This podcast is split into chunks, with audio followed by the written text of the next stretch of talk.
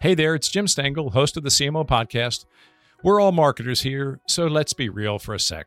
We all know that your website shouldn't be a static asset. It should be a dynamic part of your strategy to build your brand and drive conversions. That's marketing 101. But 54% of marketing leaders say web updates take too long. That's over half of you listening right now. And that's where Webflow comes in. Their visual first platform allows you to build, launch, and optimize web pages fast. That means you can set ambitious marketing goals and your site can rise to that challenge. Learn why teams like Dropbox, IDEO, and Orangetheory all trust Webflow to achieve their most ambitious goals today at webflow.com. Want to drive greater success in social commerce? With Deloitte's latest creator economy research, you can. After surveying over 500 creators and 500 brands, our insights are helping CMOs and marketing teams harness the power of content creators. And not only that, but how to do it well. See for yourself by visiting cmo.deloitte.com today. What's the first brand, Andy, that you remember making an impact on you? God, probably the first brand that I, I think of, and I tell this story uh, sometimes just in terms of entrepreneurship, is probably the brand Ty Beanie Babies. Um, because for me, as uh, like a early teen, 12, 13 years old, I saw the power of brand and the power of scarcity with being able to sell something that was so scarce from a resource perspective for a substantial premium. And so um, selling the the Ty Beanie Baby to the cart in the mall for two hundred fifty dollars. That was like my aha moment. Like, oh my god, I can sell stuff on eBay. That got me really excited about branding and marketing. Hi, I'm Jim Stengel, and I help major brands find their purpose and activate it, and the profits follow. For seven years, I was the global marketing officer for Procter & Gamble, where I oversaw the marketing of hundreds of brands.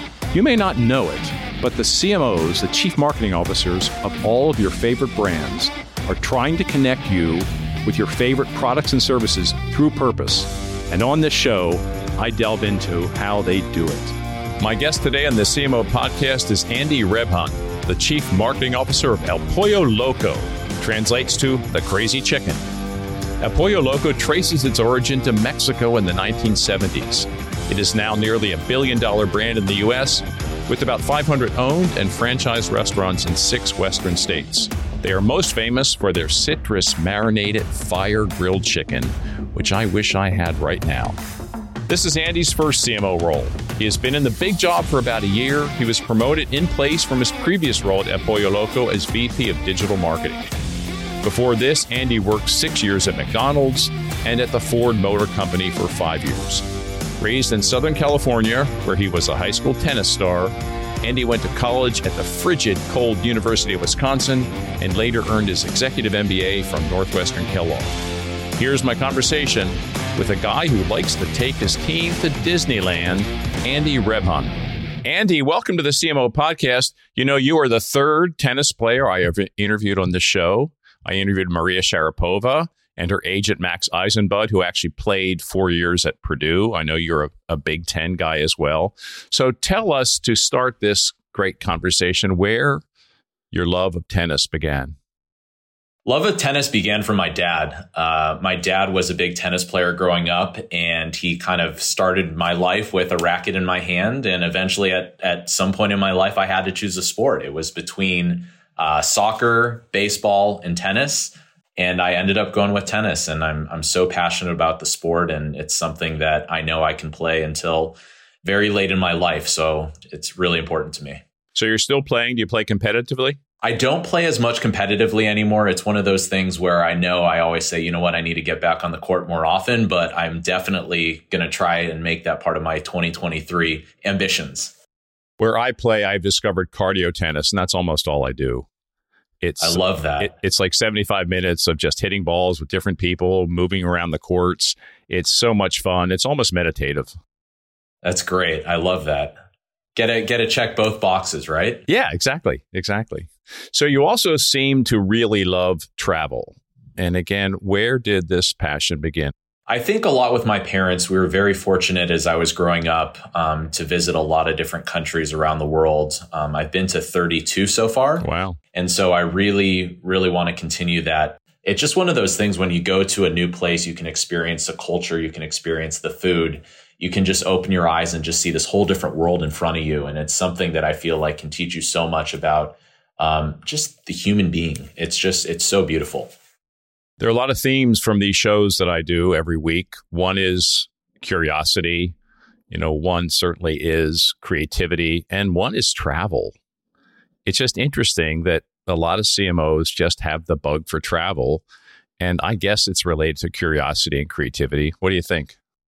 I think a lot of it is related to curiosity and creativity. I think sometimes it allows us to kind of get out of the box that sometimes we are forced mm-hmm. to be mm-hmm. in in our day to day lives. And when you go to a place like, uh, you know, Shanghai, China, you go to a place like uh, Madrid, Spain, you go to a place like Buenos Aires, Argentina, it can give you that opportunity to just see this whole different type of world in front of you. And it really allows you to be your best creative self. And to me, that is just, you, you can't put a price on that. You were active before COVID and you you're starting to get active again from what I see. So what's yes. been your best trip of the last five years? And what trip are you the most looking forward to? Oof, best trip in the last five years, I'd probably say would have been uh, Tel Aviv, Israel. Mm. Um, that was just an incredible journey for me personally. Um, I went there for six weeks the summer of 2019, and it was just magical. And it also really allowed me to kind of test some of my values. And uh, ultimately, it led me to making a decision to move back to my home state of California and start the new um, kind of the new page of my career at El Pollo Loco. So that was like a really impactful trip for me. I, that's where I read a book called Designing Your Life, and it really helped me uh, dig deep into what I was looking for in kind of the next phase of career and life. And uh, what am I looking forward to? There are so many different places on my list of places I want to visit, but I really want to go to South Africa. I really want to go to New Zealand. Um, I've been to London before, but I believe in uh, June of this upcoming year, I want to go to Wimbledon. That's my last mm, Grand Slam. I've been there. It's great yeah, that's that's on my list. So uh, there's a few really uh, big places that I think I want to try to hit in 2023, 2024. Well, we're still on travel. What happened in Tel Aviv reading that book that was such a catalyst for you? Um, for me, it was, I think, just really shutting down work. I had gone through a period of like, call it 10 or 11 years where I was typical corporate America where you, you work, work, work, work, work. You put in 70, 80 hour weeks uh, very rarely have the opportunity to completely check out and take a vacation. And uh, for me, it was just really shutting down and shutting off technology, not looking on Instagram, Twitter, Facebook every single day. Um, it was really just enjoying the state of being in the environment that I was in. Mm-hmm. And it really just allowed me to have a lot of reflection. Uh, sometimes it's just really hard to be able to completely turn it off, just the way some of us are wired. We always need to have something to do. And it was the first time that I really wanted to completely shut down and take a break and it was it was magical. Do you have any rituals now to be sure that you don't get sort of stuck on that uh on on that crazy wheel and yeah. build in time for reflection, for insight, for thinking? How do you, how do you do that now? I, I try to journal. I really, uh, mm-hmm. one of the things that I practiced that I learned in grad school was just kind of taking 15 minutes every night and just writing down some of the thoughts like, what did I do really well today? Where did I have an opportunity? What can I do better tomorrow? And it just gives you that opportunity to just really put all your thoughts on paper and then reflect as you kind of try to become the best, the best version of yourself every day. So you do have the opportunity to figure out where in that you know 168 hour week you can have that time for reflection and just make sure that you take care of yourself. As you reflect on this year we're talking about reflection and we're recording this so, sort of toward the end of the year. What are you most happy about most proud of in this year one as cmo and on the counter side of that what has not gone as well as you would have hoped yeah, I think probably most proud of, I'd say, is the team. Um, I think the team is just a huge reflection of the way we show up in the world. And um, one of the things I'm most proud of is the fact that we were able to sustain the entire team, especially during the great resignation. Um, I didn't have one team member leave. Um, and to me, it's just a function of the great senior leadership team that I've been able to work with uh, at El Pollo Loco, as well as my leadership team on the marketing front. Um, they are true, true, incredible human beings, and they really try to grow and develop the talent that we have in the organization. And to me, um, a brand is only as good as its weakest link, and every single person matters. And I hope that my team feels like they all matter. Um, in terms of things that I would say didn't go as planned my first year, I think when you come into a new role, um, there's obviously so many things that you want to accomplish as a leader. Uh, you want to make sure that you know you transition well. You want to make sure that you know all the departments are kind of marching to the same beat of the same drum. Um, and I would just say that the, the best thing that I, I learned very quickly, and a lot of it was result of, of the CEO transition, and the CEO was announced um, shortly after I was announced, um, was just doing fewer things better. Um, I think that was kind of the, the mantra of 2022 is how do we focus and make sure that we, you know, try to hit doubles, triples, home runs versus just hitting a bunch of singles. And to me, I think that was just a really big learning thing for me because I kind of used to come from the school of, oh my God, you've got to do 100 things well. And just being able to simplify and do better was really, really impactful. And so I'm really grateful that I have a leader that really allows and helps me to prioritize what the big um, organizational priorities are. How did you make that shift as a leader? I mean, I hear from so many CMOs that they want to be better at priorities, but it's hard and many don't succeed. So, mm-hmm. what have you done to inculcate in your team that hey we don't you don't have to have a work plan that is three pages long it's okay yeah. to do one or two things this year extremely well that will move the business and and help our customers and and make us proud I think it's finding leaders who know how to similarly prioritize. I think having a leadership team where you set the tone and direction. And one of the things that I'm stressing to my team in 2023 is we should be able to fit everything that we're trying to do on one page it's actually kind of ironic. I rewind back to the very beginning of my career. Actually, the current CEO of Ford Motor Company, Jim Farley, was leading the marketing organization at the time. And one of the things that he stressed to us is if we can't fit it on one page, it's too much. And so when we talk about all our marketing activities that we want for the year, I really think about, okay, if we can't fit it on one page, then it's really not supposed to happen or it's not important enough. And ultimately, to me, that's really helped us as a marketing organization prioritize. I've also said that, you know, if we go around to everybody on the team, they should be able to describe what our, our priorities and goals are for the year. I come from a culture, P&G, where everything had to be in one page, every recommendation, every summary, every damn thing. And I mean, it does give you discipline. It makes you focus. But uh, I, I, remember many people cheat it by expanding the margins. So, so the yes, page, yes. the page had yes. no space at the top, no space at yes. the side. So anyway, the page becomes legal size. and right. yes. Yeah. so listen, I want to go back to the uh, the Great Resignation and how you kept your team intact uh, as the as what you're so proud of over the last year. I know you took your team to Disneyland. That's probably part of it. But what what kinds of things did you do, or how did you just accomplish that? I think it's really having a pulse on the way people feel and trying to think one or two steps ahead of them. And I mean that in the nicest way possible. Um, you know, I think that with the younger generation, and I'm not trying to stereotype here, there's always this intellectual curiosity to just, you know, slightly look on LinkedIn to see what's available. Um, there's always a desire to want to know, like, is the grass greener on the other side? And I think checking in frequently and openly is really, really important. Um, really making sure that you create the time no matter what time in the day, no matter how many meetings you have to make sure that the team feels like they can be accessible to you. And, you know, one of the things that I'm doing at the end of, of this year is I told everybody that I want to have a, a 30 to 60 minute meeting with them outside of our typical one on one cycle to just focus on them.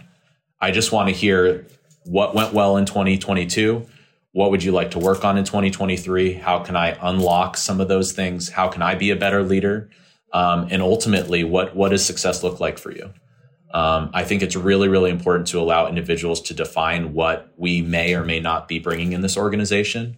And ultimately, you know, I'm I'm a realist. I understand that not everybody's going to spend their life at El Pollo Loco. Certainly, that's an aspirational goal, but it's not realistic. So my job as their leader is to try to get them to be the best version of their self here. And ultimately, if it's not here, then make them better at their next place. Yeah, that's the right philosophy.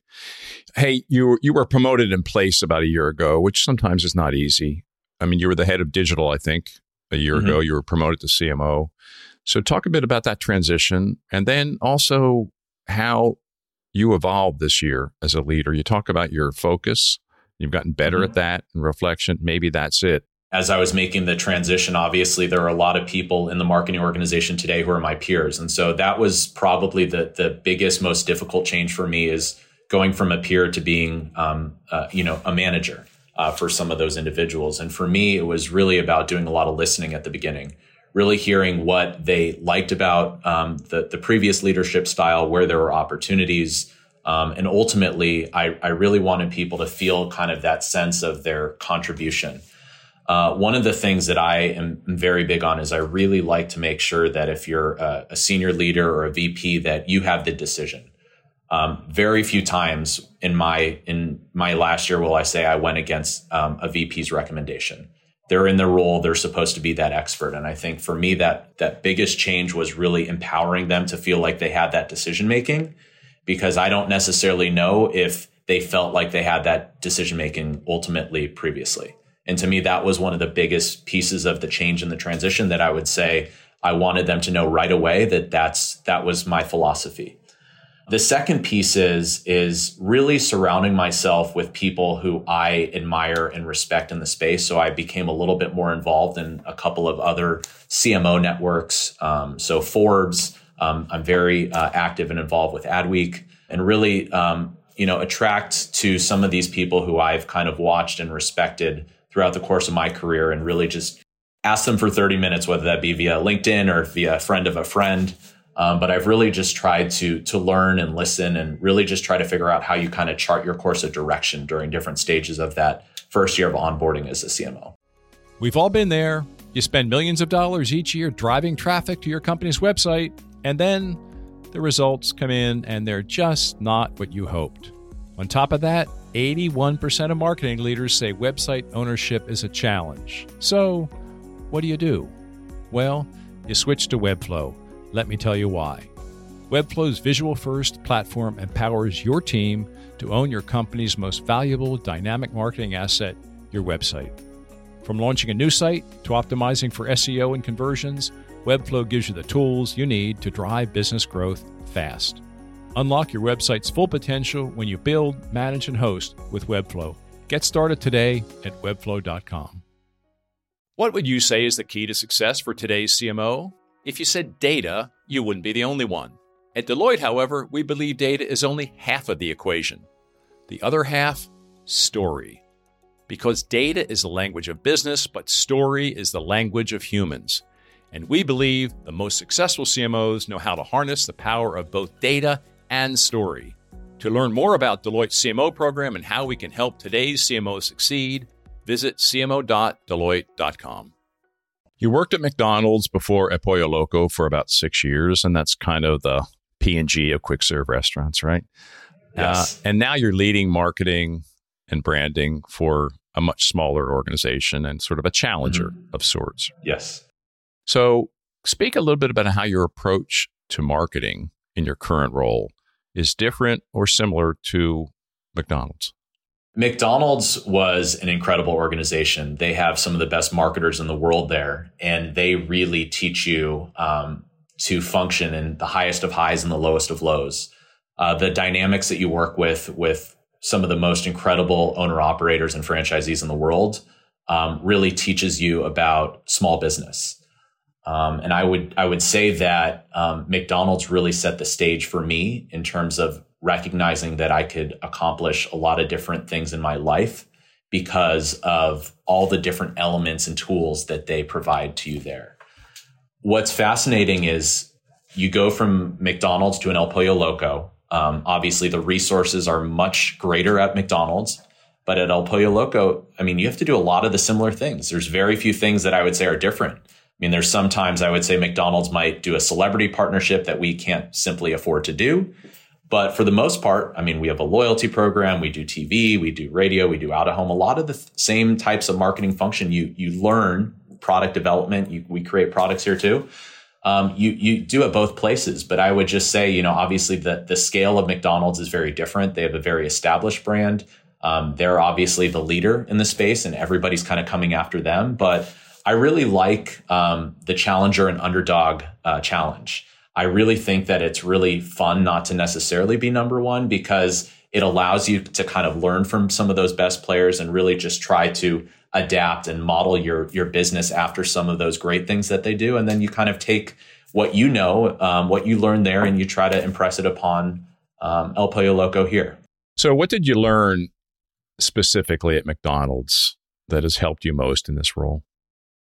Patience. Hmm. Um, i think patience is is key i think um, there's lots of times where um, the business is changing the economy is changing um, you really have to try to think one or two steps ahead of the game to really understand what the consumer will want, um, ultimately what will work from a financial perspective. And we live in a world that is just changing so rapidly. So I think sometimes, you know, you want to say, oh, this is the best product to put in place at this price point. But sometimes it's not just that knee jerk reaction. It's really just trying to take a step back and seeing what's the competitive set doing? How is this going to impact my business today? And what does it look like tomorrow or a year ahead?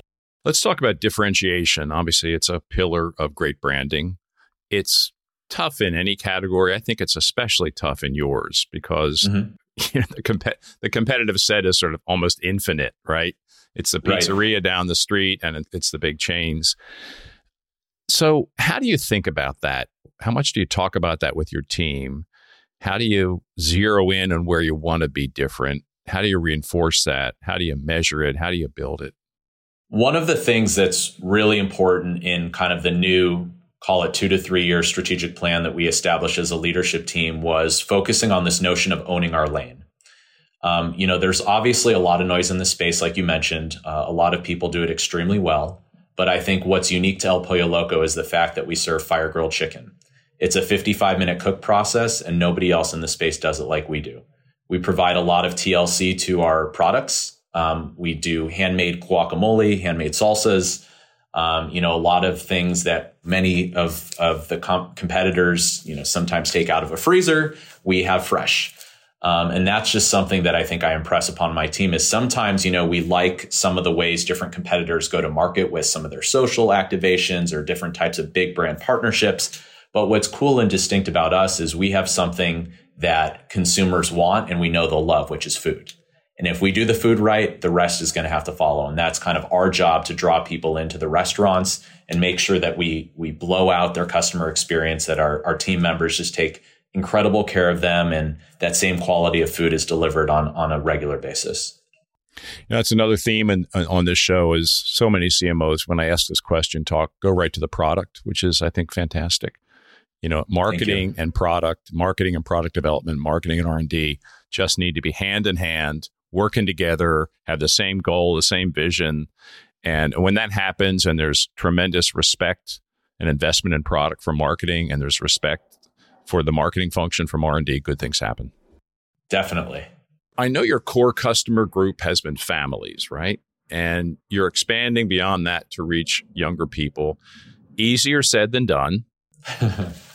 so, what's been your learning to keep your core customer group and I know you have some real loyalists, keep them mm-hmm. happy, keep them coming back, keep them thinking this is for them, while you change things to attract a broader audience? I think part of that is just the positioning and whether that be via uh, the way we go to market on TV versus the way we go to market on TikTok or Instagram or Facebook. The way that we talk to those consumers are going to be very different. TV still has um, great appeal because it's broad messaging.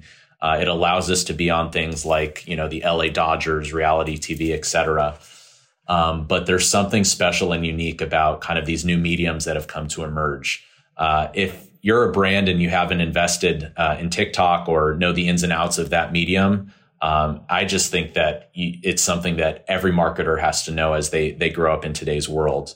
There might be another TikTok that comes about in three to five years, but I think one of the biggest learnings we have about attracting the new customer is that it when you have a good idea or you have a product that really works, I mean, it can spread like wildfire on TikTok. One of the examples that I like to use is we had a product come out in March called shredded beef birria. Uh, we had a pre-sale of it to our, our loyalty members. It did about 1% of sales uh, before the official product launch. And day one of the product launch, it started getting picked up on TikTok and it went up from 1% to 8% of our overall sales mix. And this was just TikTok. We hadn't even started a traditional traditional media campaign yet. And so we know that there is a lot of validity to that platform if you do it the right way and you you speak authentically on that channel. And for us, you know, that's really been how we've tried to attract the aspirational customer.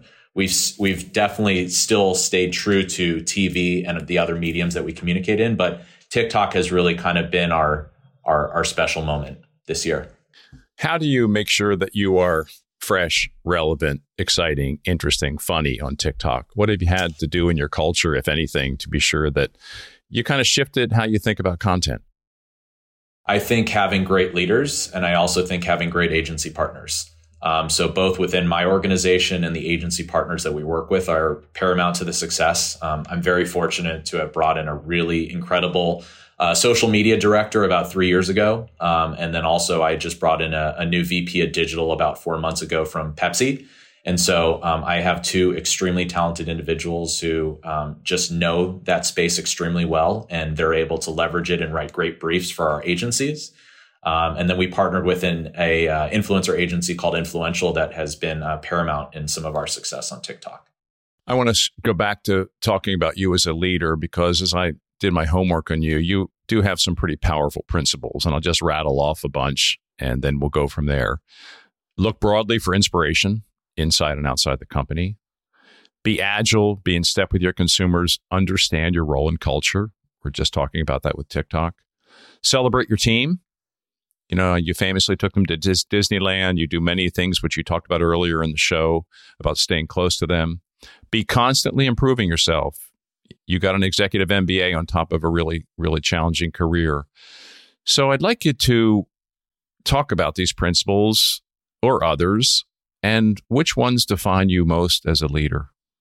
I think let's let's start with a different one because it's it's one of my philosophies and it's something that I really think is important that every leader needs to remember both during um, the good times and the tough times is that I bring the weather.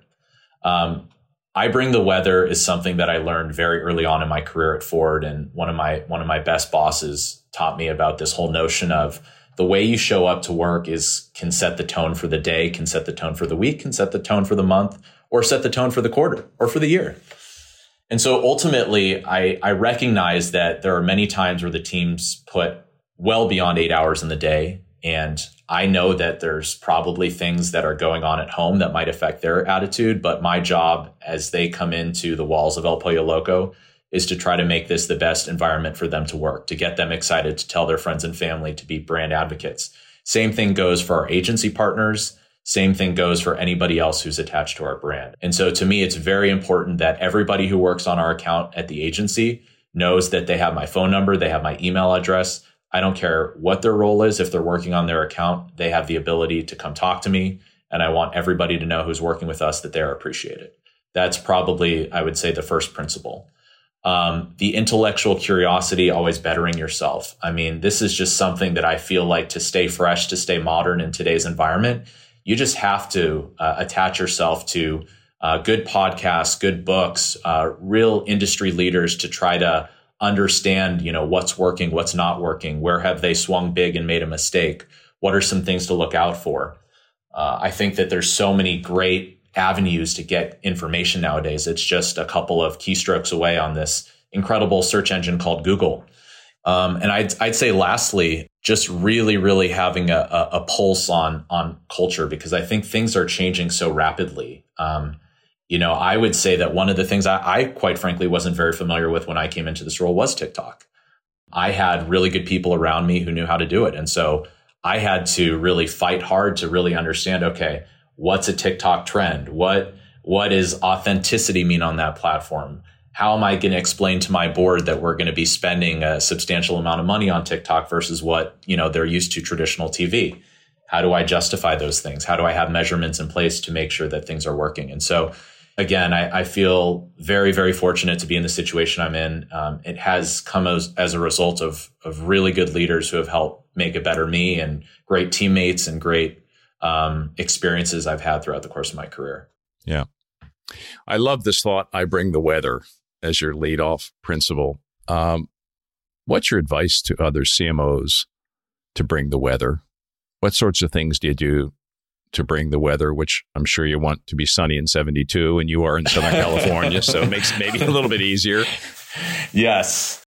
Um, you know, there's another principle I'm going to bring up from grad school that I, I really like, and it was from one of my professors, uh, Harry Kraemer, uh, who was one of our, our final yeah, professors I know Harry. In, at Kellogg. He's he's incredible, and one of the one of the things he told us to ask is, you ask how are you doing, but then you ask how are you really doing, and to me, like if you start off with that tone, it kind of breaks down the walls a little bit of okay, I'm not going to be I'm really not going to be judged based off of if I give an honest and transparent answer in this situation.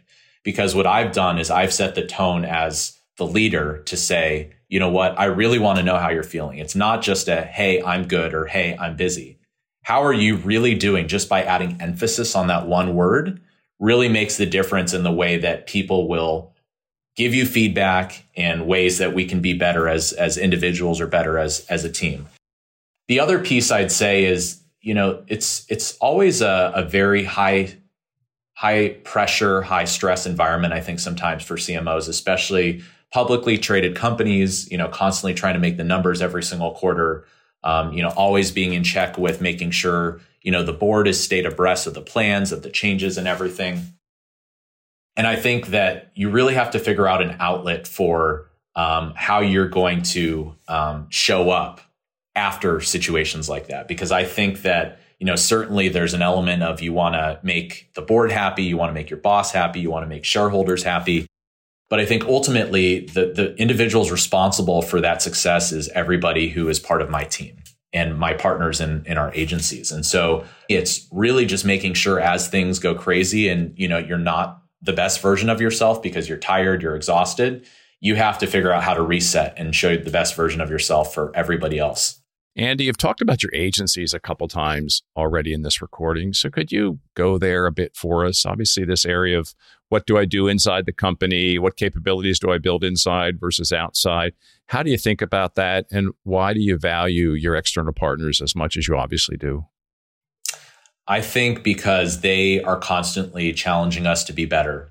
I think one of the things that's been very, very um, challenging to see in the great resignation is you've seen a, a, healthy amount of turnover in the agency ranks. I think that that's probably one of the biggest impacts. One of the things I've noticed throughout my career is lots of times you see people get their bump in pay or their bump in title as a result of going from agency to another agency.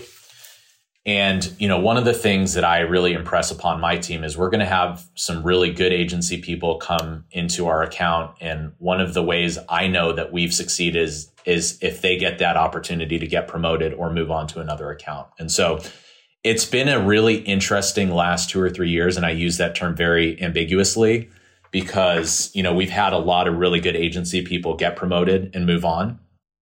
And one of my things that I've shared with our senior account leadership from all the agencies that we work with is I would be doing a bad job as a leader if I said, no, I want to keep that individual on the account. As much as I'd love that person to stay with us forever, um, that's poor leadership.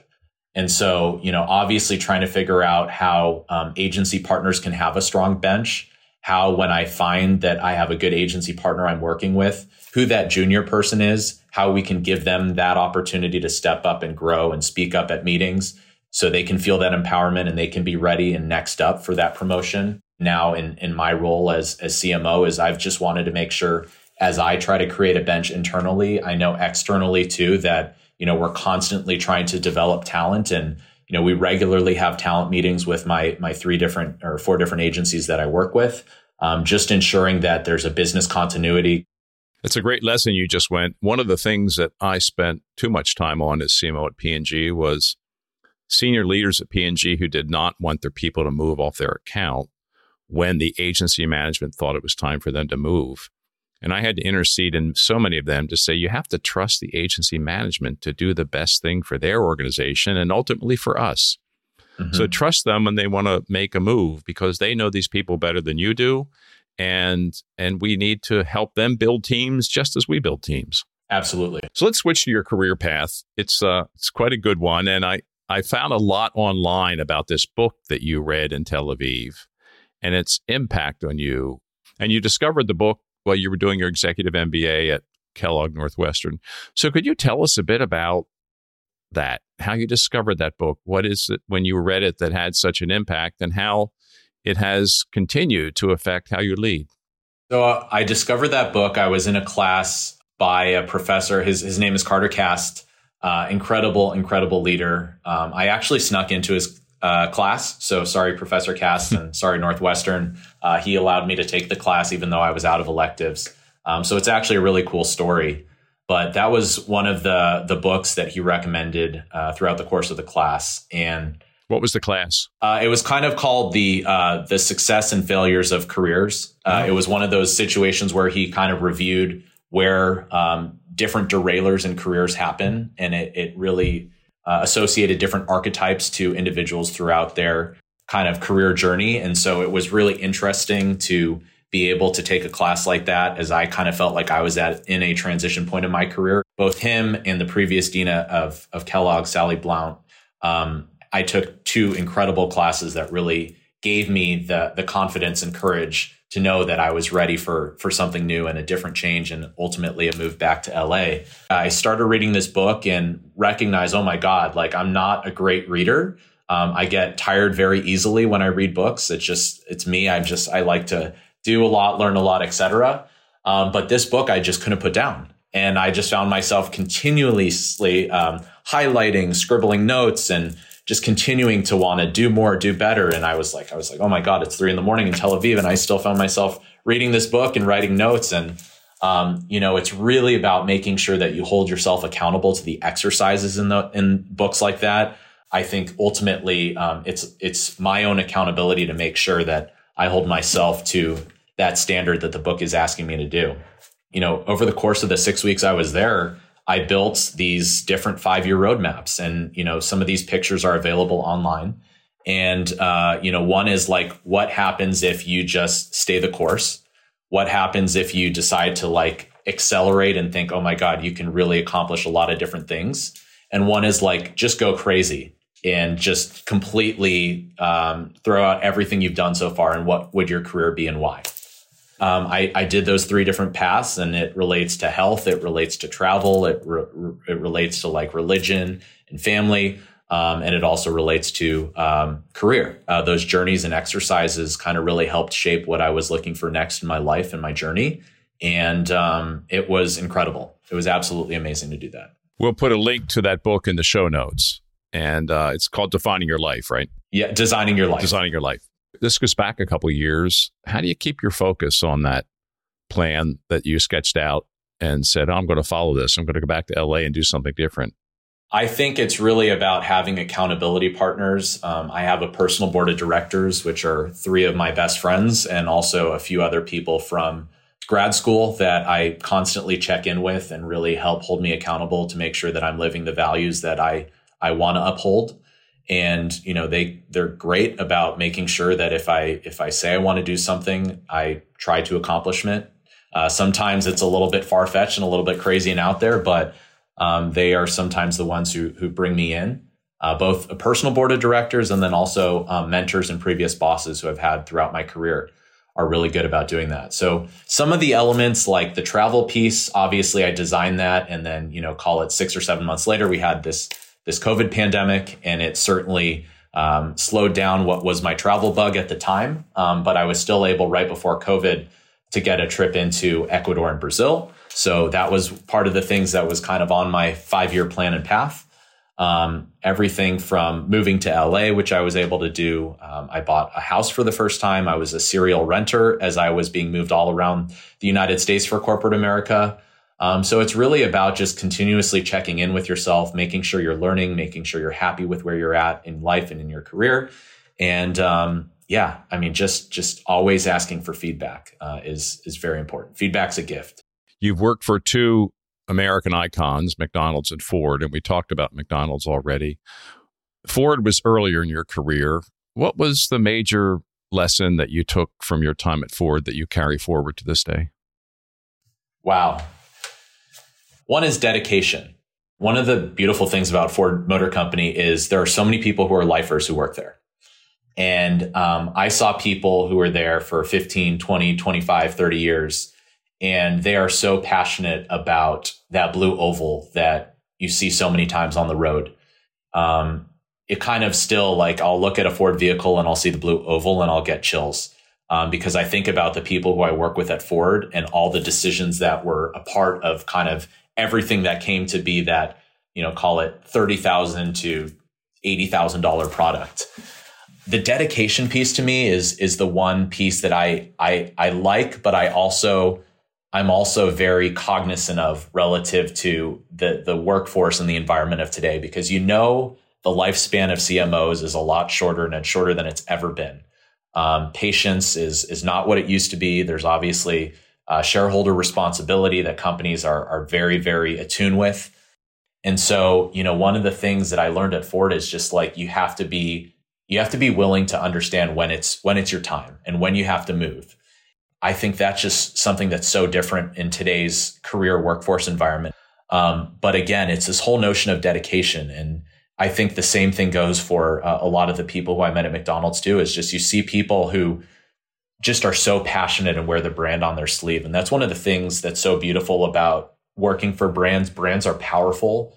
Brands should be part of kind of what gets you up and excited every morning. And the dedication that people bring, you think how much time and energy you spend away from your family to be part of the, a brand. Power of the brand, right? Yes. For external reasons and for internal reasons. We, yes, we sometimes 100%. don't we don't talk about that enough actually. So let's switch to the creative brief. What's the first brand, Andy, that you remember making an impact on you? Well, first brand probably would be, and it's a sports team. It's the LA Dodgers, who I was like the five year old calling into Dodger Talk uh, my dad uh, allowed me to pick up the phone and ask if Mike Piazza was going to make the All Star team. Um, but I would I would say the first brand that pretty probably pr- pretty sophisticated question for a five year old. I know, I know, right? Um, God, probably the first brand that I I think of, and I tell this story uh, sometimes just in terms of entrepreneurship, is probably the brand Ty Beanie Babies, um, because for me as uh, like a early teen, 12, 13 years old. I saw the power of brand and the power of scarcity with being able to sell something um, that was so scarce from a resource perspective for a substantial premium. And sure, I had the opportunity to do, you know, your your normal lemonade stand as a kid, um, but that showed me the power of a brand. And so, um, selling the the Ty Beanie Baby to the cart in the mall for two hundred fifty dollars, that was like my aha moment. Like, oh my god, I can sell stuff on eBay. Um, that got me really excited about branding and marketing and being entrepreneurial. And so that's kind of like the first moment in my life that I remember where I'm like, okay, this is super cool. I need to figure out how I can buy more beanie babies and sell more of these things. I was just decorating our house for Christmas with my daughter, and we brought out a bunch of the holiday beanie babies, which we've had for a long time, and we'll never separate with them. Yeah, it's so funny. It's so funny such an incredible fad, and it definitely took the nation by storm. What's the most meaningful initiative or campaign of your career to date? You know, when I think about throughout the course of of everything that I've had the ability to see and be a part of, um, you know, probably one of the biggest things that I, I've loved to see is really just a change in trajectory of the way that consumers consume products. And I think to probably two or three different milestones. Number one, um, you know, Ford Motor Company was a very big gas company, but being able to be a part of the team that helped launch that first hybrid product, uh, that was super cool. Um, being able to see just the the industry change and see a F one fifty now have an EcoBoost engine that was obviously very economically or environmentally um, sound. That was huge. Um, being able to be a part of the team that helped launch McDonald's delivery so really changing the way that products were accessible to uh, consumers. Um, that was super cool. Um, and then, you know, at El Pollo Loco, there was an opportunity for us to be the first restaurant chain in the United States to pilot drone delivery. And so for me, that was a fundamental change in the way consumers could experience the product.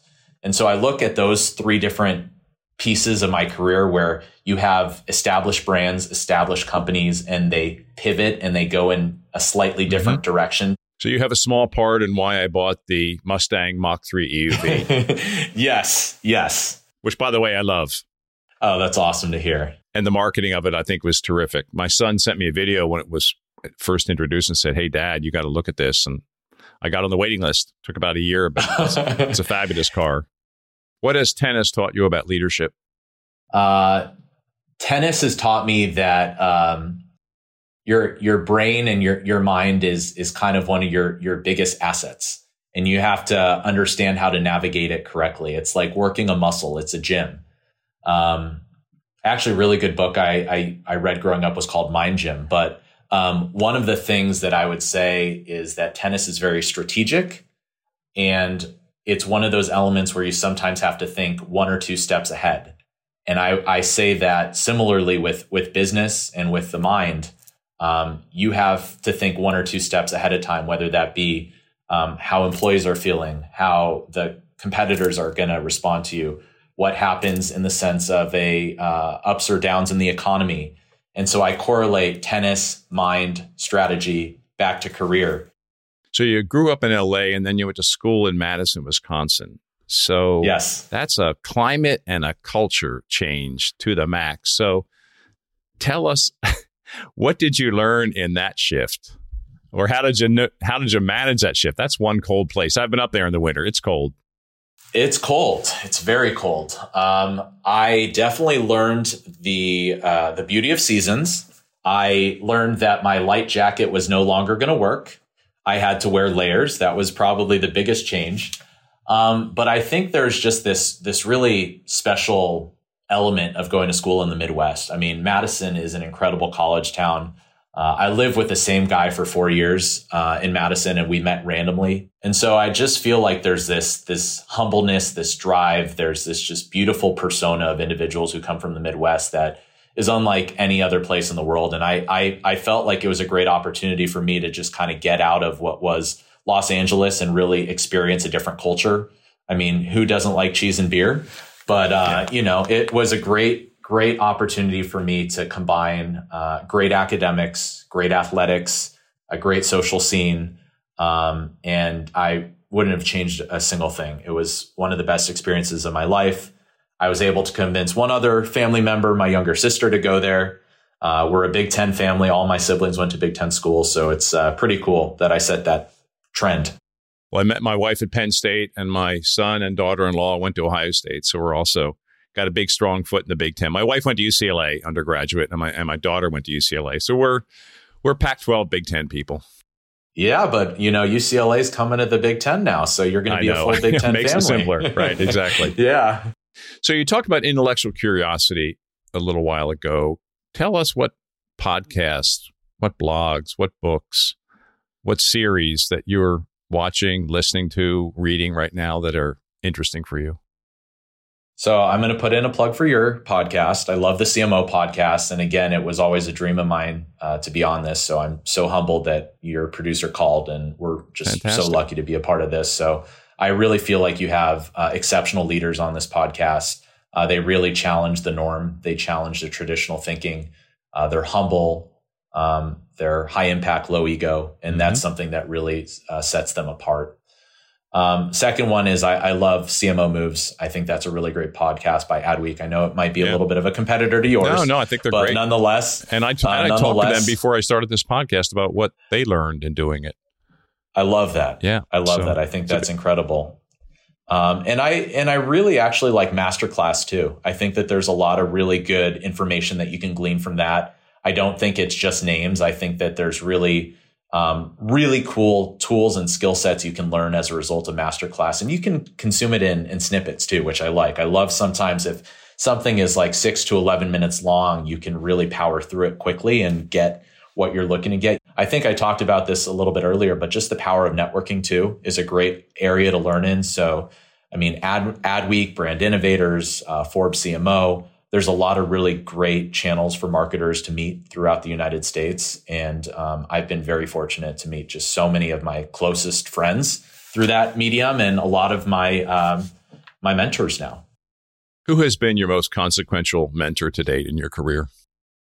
It's a good question. Um, I would say that there's been there's been several. Um, I don't I don't want to name uh, just one person because I think that that wouldn't be be fair, nor would it be a reflection of how I, I go about my life because I really like to take inputs from multiple individuals because I don't think there's one person who knows everything. Um, a couple of, of ones that I just want to mention. One specifically, Neil Golden. Um, he was the uh, CMO of McDonald's USA, and he met me randomly at Essence Music Festival in 2009. And um, somehow um, I was lucky enough to become his mentee. Um, we, we chatted about a Ford vehicle for about 45 minutes. And uh, when I asked him what he did, he said he was the uh, CMO of McDonald's. And I said, no way. We maintained a relationship and have kept a friendship. And uh, he's just someone who I I talk to regularly and has helped shape my career and given great advice and asked great questions. Uh, Musa Tariq was paired with me during Ad Week about three years ago. Uh, CMO of GoFundMe, mm-hmm. again, just somebody who gives so so much time uh, to me and uh, is really just generous human being and just goes above and beyond for everybody. And I, I can go on and on. Yeah. Uh, previous bosses, Julia Vanderploeg, Greg Watson. Um, I've I've had incredible mentors throughout my career, and I'm I'm very very lucky.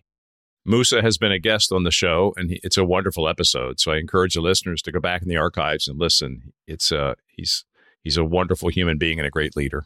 I completely agree. Who's been the most inspiring person in your life? Uh, most inspiring person I'd say is my dad. Um, it's funny because my dad is a doctor, and so I'm actually the only uh, sibling or only child uh, who did not go into the medical field. And so it might be a little bit strange for me to say that because my brother's a doctor and my two sisters are occupational therapists. But just the way that I saw my dad um, orate very young, like he's an incredible speaker. Um, the way that he always took the time to write to whether it be like a hotel staff member or somebody on his team when somebody did a good job. I just felt like that was like a really good learning lesson for me to always go above and beyond for the people who make a difference in your life you know, I love to have individual relationships with people. So like there's a restaurant I frequent called Urban Plates and I like know all the staff members' names and like they know my name, they know my order. And I just, I love that ability to have that human interaction with people. And I, I saw that with my dad very early on. And I just think it's something really special. There are just so many lessons that he's taught me just in terms of being humble. Um, always try to bring your best self every day. Our, we share our love of sports huge Dodger fans, never miss a Dodger game, and uh, without a doubt, probably most impactful. Um, just admire his work ethic and how he's provided for his family. Well, Andy, it's about lunchtime, uh, and I'm really, really hungry. So, what should I order today at El Pollo Loco? How about a double chicken tostada salad? It's our most popular menu item. Uh, comes with uh, chopped chicken, rice, beans, lettuce, uh, avocado, sour cream, uh, mm. cheese. It's very good. Highly recommend it. If not that, Jim, we're in uh, quesadilla season. We have an overstuffed quesadilla that is remarkable. So depends on what. Pick your poison. They're both delicious. What's your go-to item? Um, I would say the double chicken tostada mm-hmm. salad or the keto burrito. I love the keto burrito. It's amazing. It allows me to eat all the delicious, yummy ingredients and feel like I'm I'm being healthy. Well, Andy, thank you for this. I think someday we should play tennis and go have some fire grilled chicken at your restaurant. How's that sound? I love that. I will be in San Diego uh, sooner than you know it. Super. Thanks, Andy. All the best. Thank you so much. That was my conversation with Andy Rebhun. Three takeaways from this one for your business brand and life. First one, I bring the weather. I love that quote.